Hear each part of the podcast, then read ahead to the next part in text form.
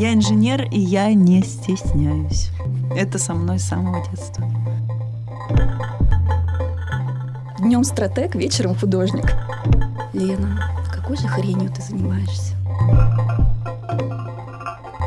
Привет! Это «Жить художником» — подкаст о повседневности современного художника в России.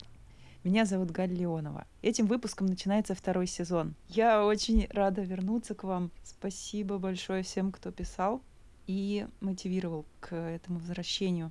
Главное, что нужно сказать о втором сезоне, это то, что мы будем вести его вместе, вдвоем с моей подругой, художником-музыкантом Настей Мухамедзяновой. Привет!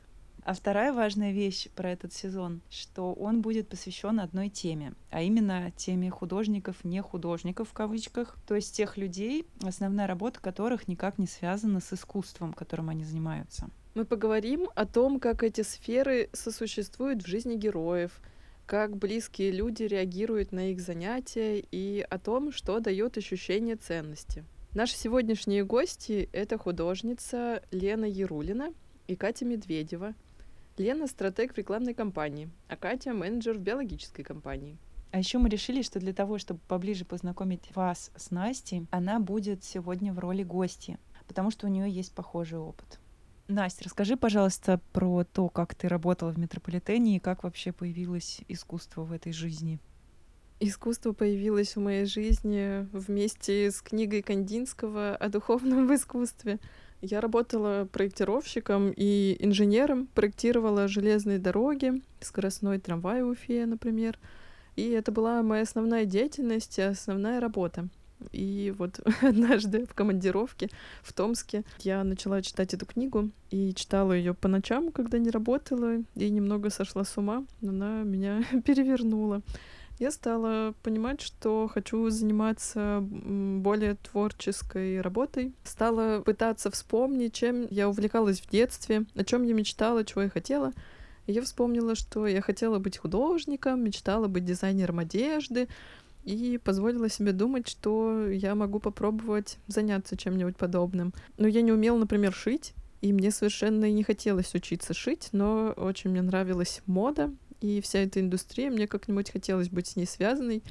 И в какой-то момент мы с подругой придумали делать бренд аксессуаров. Мы делали с ней кожаные рюкзаки, потом у меня был свой бренд аксессуаров, и после этого, наверное, все больше и больше появлялось какой-то творческой деятельности и уходила на второй план основная работа. Потом я уволилась. Теперь еще занимаюсь музыкой и занимаюсь саунд-дизайном. И иногда у меня бывают какие-то проекты, связанные с театром. Это вообще на данный момент самое мое любимое и желанное. Лен, а расскажи, пожалуйста, про себя. Ты работаешь в рекламе? Я работаю в рекламном агентстве, директором стратегического планирования в медийке, в рекламе уже 10 лет. Какое-то время у меня было непреодолимое желание оттуда уволиться, и я очень много об этом говорила. Мне все время казалось, что вот я должна уволиться и заниматься там только искусством, сфокусироваться на этом, но на самом деле Сейчас я понимаю, что, во-первых, я не была готова, во-вторых, возможно, я в тот момент этого не так сильно хотела, потому что все равно, если взять работу искусства за 100%, то тогда 70% у меня занимало именно работа. Но все начало переворачиваться. Рынок рекламы, он довольно-таки широкий, и в рекламе можно заниматься разными делами. У меня вот две параллельные жизни, и я понимаю, что обе эти сферы для меня некая опора. Удаленная работа этому способствовала. В середине дня я могу заняться искусством. У меня это очень сильно поддерживает. Я могла работать до 10 часов вечера, возвращаться домой. И для меня рисовать и что-то делать — это было время отдыха. Катя, э, а ты работаешь в биологической компании. Скажи, в чем заключается твоя работа? У меня именно? очень скучная работа. Я занимаюсь просто документами, договорами. Но это симпатичные люди очень. Я работаю с учеными в основном со всей страны.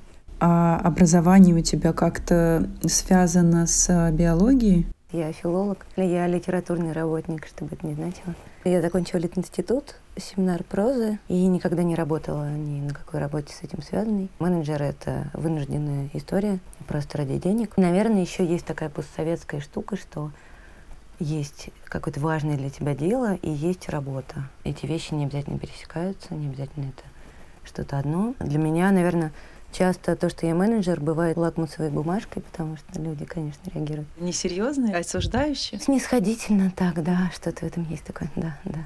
Я собиралась пойти на курс иллюстрации, и преподаватель мне на собеседовании сказал, что менеджер нет, нет, это поверхностные люди, мне это не нужно. Для меня сейчас это очень важный и сложный вопрос. Должна ли работа быть связана как-то с искусством, если это не прямое зарабатывание денег именно рисованием? Я не уверена. Если бы я работала в музее, это никак бы не помогало мне рисовать лучше. Mm-hmm. Это иллюзия, в общем-то. И любая работа, она занимает сколько-то времени в день, все равно, сколько-то усилий. Это немножко расстраивает, какие-то усилия, время, их жалко. Ну и это неизбежно, наверное, не знаю. Как появилась живопись в жизни литературного работника? Расскажи поподробнее. Я рисовала давно, с детства, наверное, со средней школы, может быть. Для меня это способ жизни вообще заниматься искусством. У меня такая семья, э, мама по образованию кинооператор, папа художник.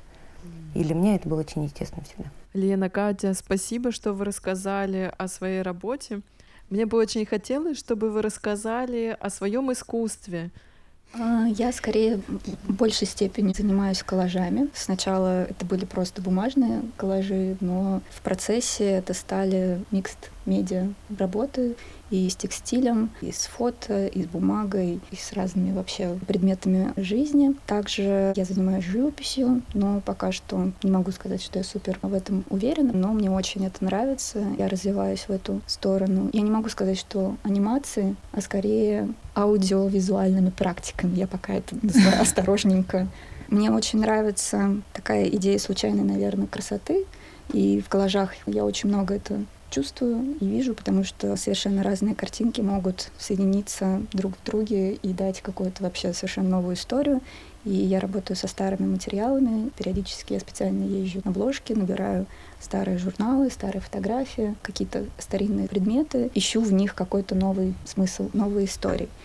Эта же идея мне очень понравилась со звуком, с музыкой, что из звука тоже можно сделать некий коллаж, что можно соединять разные звуки и музыку, которую ты слышишь, и делать некий аудиоряд. Эту историю во мне вдохновили Катя Снегирева и Егор Качихин. Они делали курс аудиовизуальную практику. Когда я увидела описание к этому курсу, я просто подумала, вау, это же вот специально для меня, потому что я очень давно думала, я слышу, как звучит та или иная моя картинка. И мне давно хотелось научиться это делать. Я совершенно не имела никакого представления, как это возможно и что для этого нужно делать. И вот сейчас пытаюсь заниматься такими историями. То есть ты делаешь видео, где в качестве картинки какие-то твои визуальные работы и монтируешь звук? Да, я учусь. Звуки какие-то из среды используешь? Я монтировала звуки из среды. Сейчас я делаю видео уже почти третий месяц. Там просто компиляция музыки и наложенного звука. Ну, я занимаюсь, можно сказать, что это живопись, хотя технически это графика. Я рисую пигментами на бумаге и на картоне. Меня интересуют очень простые вещи. Деревья, камни, растения, коровы. Мне кажется, в них очень много поэзии. Я почти всегда отталкиваюсь от какого-то реального образа. Но то, что я делаю, я думаю, нельзя назвать реализмом, потому что для меня главное передать точно образ, поэтому я компилирую реальность, как-то совмещаю какие-то куски, чтобы максимально точно это сделать. Прощаю.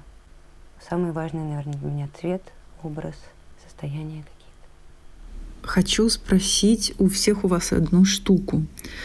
А бывает э, такое, что, например, в художественной практике вы опираетесь на профессиональный опыт или, может, наоборот.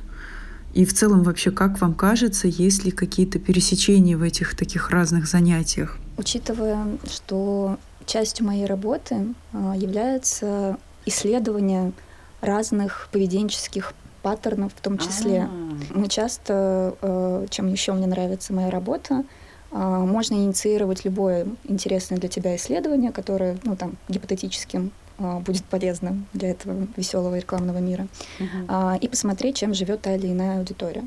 Поэтому в каком-то смысле, наверное, да, допустим, мне там интересна гендерная повестка и все, что происходит вокруг женщины. И мы инициировали женское исследование про то, как трансформировалась роль женщины и так далее. Mm-hmm. Я не могу сказать, что мои работы прямо суперически коррелируют вот с тем исследованием mm-hmm. и так далее, но в моих работах ну, есть какие-то женские вопросы. У меня очень классные коллеги, mm-hmm. и мы все друг друга поддерживаем, и все занимаются какими-то своими интересами в том числе.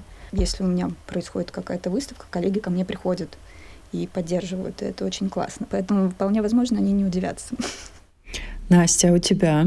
Я думаю, что моя прошлая профессиональная деятельность мне очень сильно даже помогает в моих нынешних делах. Но и когда я работала по специальности и совмещала эту деятельность с какой-то художественной работой, это тоже приносило мне вдохновение. Например, ночью я ходила по перегонам метро, мне это нужно было делать в связи с моей работой, и я записывала там звуки звуки тоннеля, звуки поездов, которые ночью ходят в тоннеле. Потом немного использовала эти звуки в музыке. Слушай, вот это самый огромный плюс этой работы, то, что ты можешь быть там, где никто не был. А как ваши родные и близкие относятся к вашим занятиям? Мама послушала кусок нашей встречи, что мы обсуждали, э, какие-то тем, темы, и она такая на меня смотрела, смотрела, говорит, Лена, какой же хренью ты занимаешься? Настя, а как твоя семья относится к тому, что ты занимаешься искусством? Ну, меня в целом поддержали, но все считают, что я занимаюсь какой-то хренью непонятной, но меня поддерживают, потому что я объяснила, что для меня это важно, и так как меня любят, меня поддерживают. Катя, а у твоих близких были к тебе вопросы по этому поводу? Мне кажется, что вообще есть такое, что художник в России немножко оправдывается все время. Нет, это серьезно, это кому-то нужно. Посмотрите. Как будто это что-то такое размытое, это не крепкая какая-то профессия, там не инженер. Кстати, мне когда мама сказала, что вот какой же хренью я занималась, она говорит, вот папа инженер, у него там такие схемы, это вообще. Ну или врачи, да, или педагоги. Вот э, три, три вида людей, которые занимаются настоящими делами. Хочу задать такой важный вопрос, хотя и несколько неловкий и он касается материальной стороны вопроса. Как вы думаете, меняет ли появление э, платы за искусство какое-то ощущение ценности его, то есть серьезности труда, с которым оно создано? И относительно вас получается ли зарабатывать искусством и стоит ли вообще такая цель? Мой основной источник дохода — это моя основная работа. Я продаю свое искусство, но, во-первых, я еще как-то не смирилась с этим. Да? Да, да. В смысле, тяжело расставаться или? Нет, наверное, я еще пока не готова продавать. Mm. Вот что я поняла, потому что я что-то продавала, и потом я уже понимала, это было супер дешево. Ты не готова именно к рыночным денежным отношениям? Да, mm-hmm. да, я себя не чувствую в этом супер комфортно, хотя какие-то работы у меня продаются через Art Marketplace, через текстильную онлайн-галерею, но вот такого, что я хочу продавать свои работы, у меня нету. Когда я получаю денежку за ту или иную работу, я не чувствую ничего по этому поводу. А mm-hmm. ты не чувствуешь кайф востребованности, если у тебя покупают работу? Вот у меня так происходит, что если мне платят за искусство деньги, мне это очень воодушевляет, даже когда я продаю какую-то работу живописную за тысячу рублей. Мне в первую очередь уверенности придает, э, когда я вижу, как это рост. Вот это самое главное, если удается что-то лучше. Деньги совсем не на первом месте. Что бы могло поставить меня вот в такое неуязвимое положение, когда я бы почувствовала, что не нужно больше оправдываться, я не знаю. Я не знаю, потому что, мне кажется, в России вообще положение художника такое очень уязвимое. Ну, то есть непонятно, кто это. Тебе нужно если не оправдываться, то как минимум объяснять, что это... Ну, действительно, это очень что-то размытое, непонятное. Мне вот интересно, когда ты говоришь про уязвимость и про то, что оправдываться надо, ты различаешь, может быть, это личное, или ты имеешь в виду какой-то более общий феномен, или ты видишь какую-то общую проблему художников или тех, кто так себя называет?